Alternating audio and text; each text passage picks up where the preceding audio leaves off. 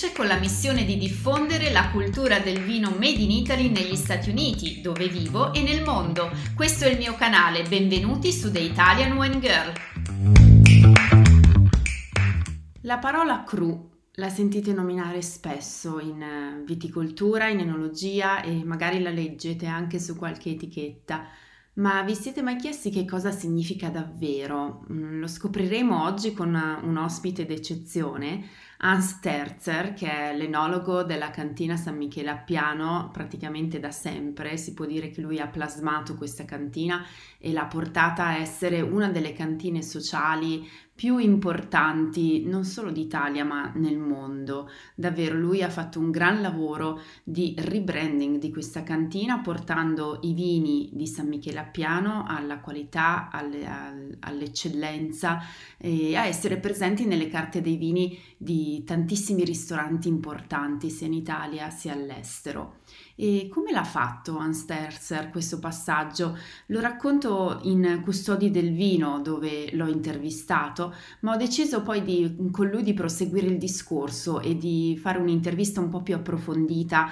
proprio sul concetto di cru che stavo menzionando all'inizio e quindi vi offro eh, le risposte di Hans Terzer eh, su questo tema in occasione tra l'altro della presentazione eh, dei vini Fall Wind eh, che San Michele a Piano sta proprio portando avanti in queste settimane, eh, un ulteriore rebranding aziendale proprio basato sul concetto di cru e quindi ho pensato che poteva essere una buona occasione per approfondire ulteriormente questo concetto. Quindi la prima domanda che ho fatto ad Hans Terzer eh, quando l'ho incontrato per realizzare questo podcast è stata proprio che si sente spesso parlare di cru come se fosse un concetto prestigioso, no? mutuato dalla viticoltura francese, eh, ma in realtà forse se ci pensiamo bene, visto che cru significa appezzamento separato dal resto della vigna con determinate caratteristiche eh, microclimatiche e che mh, mm, riesce a dare dei frutti eccezionali rispetto al resto dell'appezzamento, forse in realtà, se ci pensiamo bene, è soltanto saggezza agronomica, cioè la saggezza di pan- piantare la varietà giusta nel posto migliore per essa, cioè nel posto in cui quella varietà può dare il massimo. Ma ho voluto chiedere ad Hans Terzer, ma che cos'è per te il concetto di cru? Il vero cru per me dovrebbe essere una zona circondata, circoscritta, come si trova tante volte, non tante volte, come si trova spesso eh, in Francia o in altre in altri paesaggi dove questi cru o queste zone sono già conosciute da molti anni. Da noi in pratica però è una zona vocata per determinati vitini con dei confini in tal, talvolta non definiti. Già nel passato esistevano in Alto Adige eh, due zone, una zona cosiddetta rossa, una zona bianca. Vorrebbe dire una zona dove si produceva l'uva rossa che andava fino a una certa altitudine, che eh, era anche eh, una zona eh, diciamo abbastanza calda e la zona sopra i 600-700 metri dove si coltivava soprattutto i vini bianchi perché si trattava di zone fresche, idonee per produrre vino bianco, ma soprattutto zone dove a quei tempi non si riusciva più a produrre vino rosso di una certa qualità. Il grande problema per la nostra azienda è quello che abbiamo tantissime zone dove vengono coltivati anche stesso vitigno, per cui dovrei vi faccio un esempio, avere uno Chardonnay con varie zone vorrebbe dire che mi costringe ad eh, mettere in etichetta il singolo nome della zona e alla fine mi trovo con 10, 12, 15 eh, etichette diverse. Per cui secondo me eh, io eh, faccio il lavoro di assemblare determinate zone eh, per avere poi il vino eh, secondo la mia visione. Oggi la cantina di San Michele a Piano ha 385 ettari e ben 330 uh, coltivatori e conferitori, quindi il grado di diciamo, difficoltà uh, nel selezionare le cru e nel assemblarle, come ci ha spiegato Hans Terzer, è veramente elevato al quadrato addirittura al cubo, ma questa situazione non era certo così negli anni 80 e 90 quando eh, c'è stata diciamo la rivoluzione per la cantina di San Michele a Piano di iniziare a pensare al vino di qualità, al vino quindi che esprimesse questa territorialità del concetto di cru. E quindi ho chiesto ad Dan Sterzer come è stato agli inizi riuscire a convincere tutti questi agricoltori che ehm, per loro era un bene abbassare le rese e puntare sul concetto di qualità in un momento in cui la viticoltura italiana sicuramente non puntava a questo valore, ma puntava più appunto alla produzione di quantità.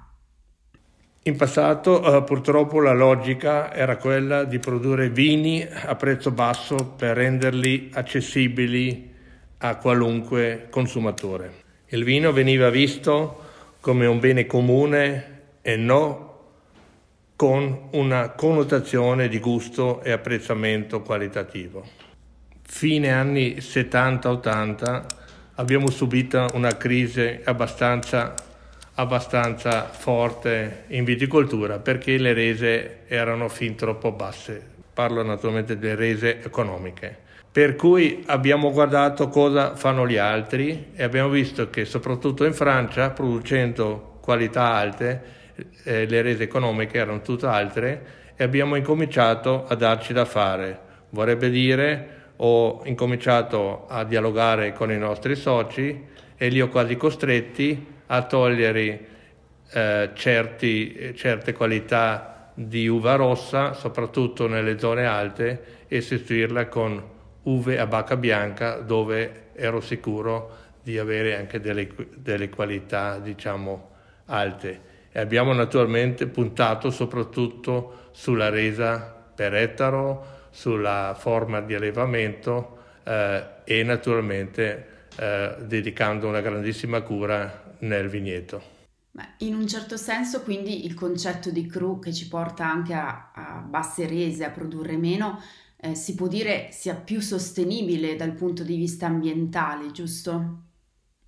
Il fatto di produrre meno ha comportato di evitare, per esempio, l'utilizzo del concime e un fabbisogno di acqua minore. Producendo meno la vite diventa più resistente e necessitiamo meno interventi fitosanitari. E continuando sul tema ambientale, Fallwind o Fallwind in tedesco eh, è la nuova etichetta dei vostri vini eh, ed è dedicata al vento che soffia ogni giorno e veglia su questi vigneti. È un vento in grado di creare un microclima perfetto. Eh, troviamo anche sulle etichette la frase latina ventus ferat, ventus creat, ossia il vento soffia, il vento crea. E Hans è, ehm, ormai abita a San Michele a Piano da più di 40 anni e quindi gli ho chiesto di raccontarci di questo vento, se ha qualche ricordo o qualche esperienza legata a questo vento a cui è stata dedicata appunto la nuova etichetta. Allora, io ho la grande fortuna di vivere proprio, di avere la mia casa proprio uh, in mezzo ai vigneti, uh, ai piedi di questa montagna chiamata anche Macayon. E, e il vento io lo sento ogni giorno, soprattutto in pomeriggio, quando giù al paese, parliamo di circa 200 metri di slivello, fa un bel caldo, a casa mia eh, sentiamo questi venti eh, freschi che addirittura ci costringono, ci costringono tante volte anche in agosto a metterci eh, la giacca o il pullover, ma sono dei venti, dei venti eh, che ci piacciono perché rinfrescano la zona e proteggono appunto le uve, eh, proteggono i profumi dell'uva, proteggono l'acidità dell'uva per rendere poi eh, dei vini diciamo inconfondibili. Ho riscontrato negli ultimi anni dei cambiamenti climatici soprattutto per quanto riguarda la potenza dei temporali che rischiano di rovinare le nostre culture. Abbiamo per esempio più grandinate, soprattutto anche grandinate molto forti. E diventa più difficile eh, programmare le vendemmie a causa di questi sbalzi climatici. I vini Fallwind o Fallwind in inglese sono 10 tra bianchi e rossi, eh, c'è Sauvignon, Chardonnay, Pinot Grigio, Riesling, eh, il Gewürztraminer che tra l'altro è una novità, è prodotto appunto dal vitigno autoctono di Termeno. Eh, e poi eh, ci sono appunto i rossi con il Pinot Noir, la Schiava, il Pinot Noir Rosé, la Grain, Moscato Rosa. E quindi ho chiesto ad Hans Terzer di eh, selezionarne eh, quattro, eh, due bianchi e due rossi, uno per il consumo quotidiano e l'altro per le occasioni speciali e quindi eh, questa è la risposta che lui ha dato a questa domanda. Io posso proporvi due bianchi, secondo me un bel fresco Riesling Falvint, eh, soprattutto come aperitivo o da bere eh, in terrazza, diciamo, eh, quando fa bel caldo, o un altro bianco che sarebbe anche la novità, il Gewürztraminer Falwind, eh, che potrebbe accompagnare qualche piatto particolare come per esempio un risotto bianco ai frutti di mare, ma anche la cucina asiatica come i sushi, eccetera. Se parliamo di rosso,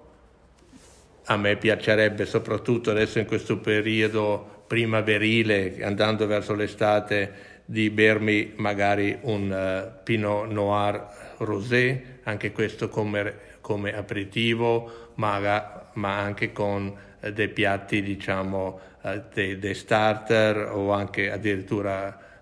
con una bella pasta o con una bella pizza. E alla fine il nostro Pinot Noir riserva Falvint che accompagna alla grande un piatto per esempio come capretto o agnello. E dopo questi consigli di abbinamenti e di degustazione vorrei concludere questo episodio leggendovi un pezzetto del, del mio libro Custodi del vino dove ho anche intervistato due dei conferitori di San Michele a Piano perché mh, ero curiosa di capire appunto come ci si sente a pensare che la propria uva, il lavoro di un anno, finisce poi in un vino che ne contiene tantissimi altri, quindi in un vino in cui non, non si mette la faccia, non si mette l'identità, ma va a contribuire a un'immagine comune della cantina sociale. Dicevo, ci sono oltre 330 conferitori eh, a San Michele a Piano e ne ho incontrati due molto giovani. Eh, una di loro, Verena, 28 anni, eh, mi ha raccontato che da quando è maggiorenne ha sempre coltivato la vite, e, ehm, era molto riservata, eh, mi ha detto coltivo da sola 3 ettari di vigneto, lavoro tutto l'anno, ma sono felice perché il mio lavoro è un lavoro di emozioni. Io mi sarei aspettata tutto tranne che lei mi parlasse di emozioni e le chiedo in che senso. Vedere i frutti crescere, prendersene cura e poi trovare la soddisfazione di consegnare la migliore uva possibile sono momenti di grande emozione. Ecco, con questo vi saluto e vi invito a cercare nel bicchiere, quando assaggerete magari i vini di San Michele a Piano, proprio questa emozione di chi li ha coltivati e di chi li ha assemblati come Hans Terzer, che oggi è stato il nostro ospite. Grazie, al prossimo episodio.